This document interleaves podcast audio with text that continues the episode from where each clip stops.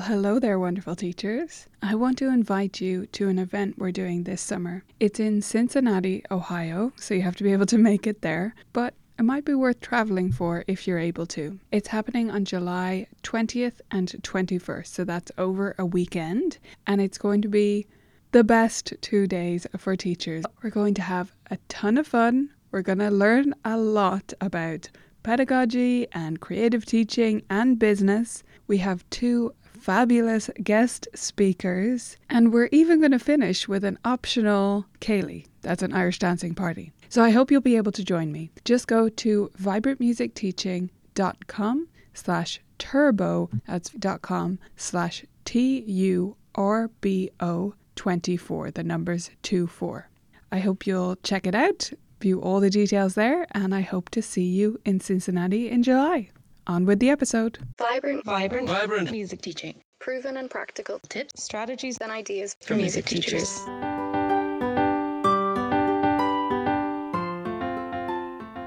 This is the Vibrant Music Teaching Podcast. I'm Nicola Cantan, and today we're talking about doing one thing.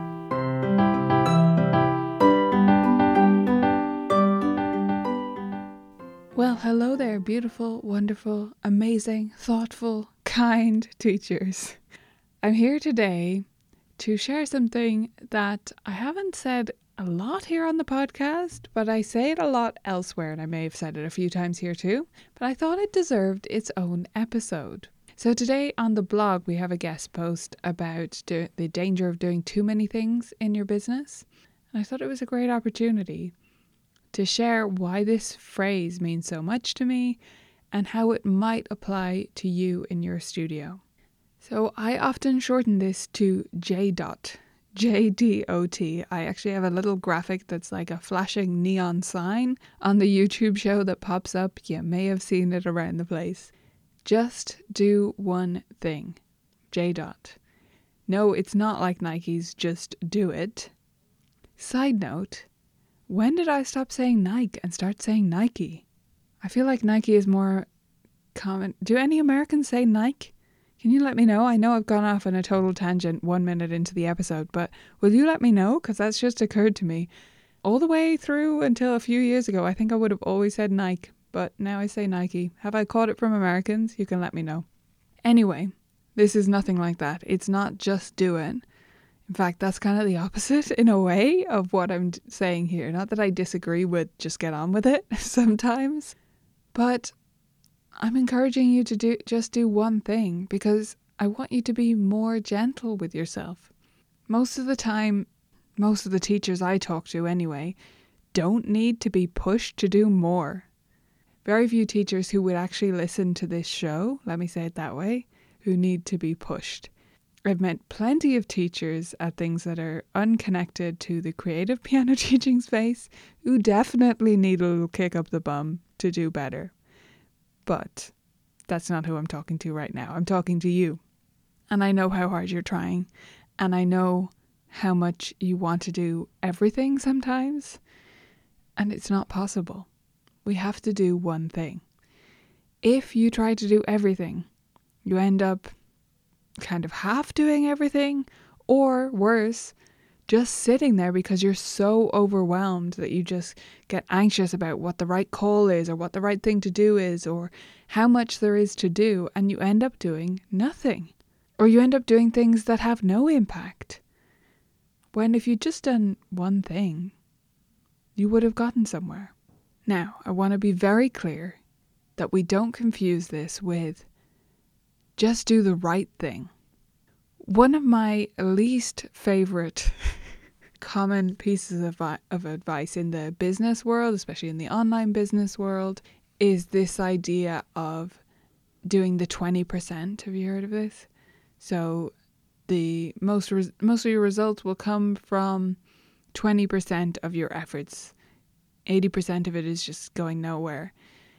And I just it's one of those things that when people say it and they say it more convincingly than I am right now because I don't believe in it, but they say it so convincingly and it sounds so smart and it is based on science and whatever.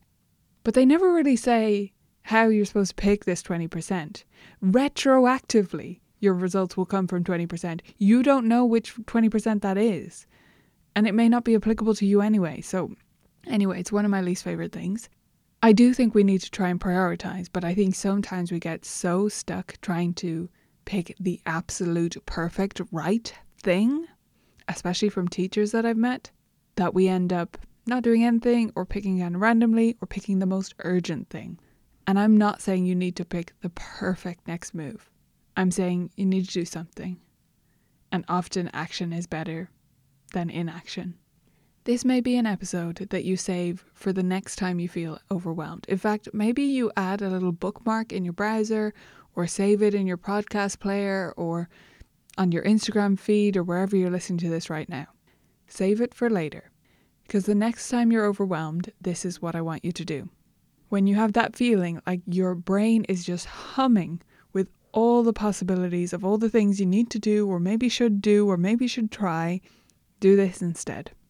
Take out a piece of paper, or your favorite notebook, or a receipt. Doesn't matter what it is, just something to write on. And then take out a pen, maybe in a color that makes you happy. Personally, I have a bright pink and a bright orange pen that kind of look like the VMT colors, and I'll use them alternating just to add a little sunshine to the situation. If that's not your bag, no problem. Pick out a nice blue biro. I don't mind. And now I want you to make a list of all the things you could do today, this week, this month, whatever you're considering right now. What are all the things? And do not hold back. Do not edit this list at all. Just make a list of everything that you could be doing. Everything that's a possible item for your to do list, not your actual to do list, but what's humming around your brain saying, hey, do me, do this, maybe that, maybe that. Write it all down. One big list. Then go take a break. Go have a coffee. Go do some yoga. Go watch a trashy TV show. After at least half an hour has passed, or maybe several hours, or maybe the next day, come back to this list and take a look at it with fresh eyes when you're in a good frame of mind, as best as you can be if you're still feeling a bit overwhelmed. And let's start by crossing out the things that are just nonsense. I bet you have some nonsense on there that you're like, actually, I don't need to do that. I don't need to clean out my kitchen drawers. They're fine. Or whatever else you've written down that really is just clutter. So cross those things out first. And then look at the remaining things. And I want you to circle all the things that you think are important. Now, not urgent, not things you have to do or you feel like it's an emergency that you have to do it because it's time limited in some way, unless you literally have to go get medicine for your cat, and then fair enough. But everything on the list that you think is important, circle those things. And it may still be quite a lot of things. Okay, now look at those things that are important. Ignore the rest of it for a sec. Look at the things that are important. And pick the one that you feel like doing right now because you've agreed with yourself that all of these are important. They're all good. So just do one thing. J dot, just do one thing. Pick one thing from the list and say, hey, I wouldn't mind doing that. Or, that seems like the least evil of the evils. I'll go with that one. It's not about taking the easy route, but it is about taking action. And sometimes we actually, at different, in different frames of mind, in different creative spaces, whatever, we will have different types of energy for different tasks. So there's nothing wrong with just picking the one that looks the easiest to you right now, because all of these things are important according to you. So pick one thing and go do it. Later, maybe you'll come back and pick another thing. Now, that's just one example of where this idea of just doing one thing comes into effect. Another for me is in terms of teaching ideas and content for your lessons, basically. Many teachers end up collecting underpants. They end up collecting all these ideas of things that they could be doing. And we don't take action on any of them. Or we do, but it's so scattered that we don't really get anywhere with our students. It actually ends up being worse for them in some ways. So, the idea of just doing one thing in your teaching is about picking one of your teaching goals. So you want to include games or you want to include improvisation, composing, pick one of them. Don't try and do it all at once. Or it's about picking one of those items from your Pinterest board that you saved so many ideas to. Pick the one that looks exciting right now and do it with lots of different students. And then come back when you're bored of that one or when you're really comfortable with it and doing it automatically. That's when you should come back and pick one more. And in the meantime, sure, if you like saving things on your Pinterest board or you like hitting the save button on Instagram or whatever, that's fine. But don't be looping around in your brain thinking, oh, I have to try this, I have to try that, or having FOMO about it. It's fine that you're not doing all those things. No teacher is doing all of those things at one time. They're doing one thing at a time, and then you're viewing it as one big, giant social media stream of consciousness and feeling like you need to do it all, all together.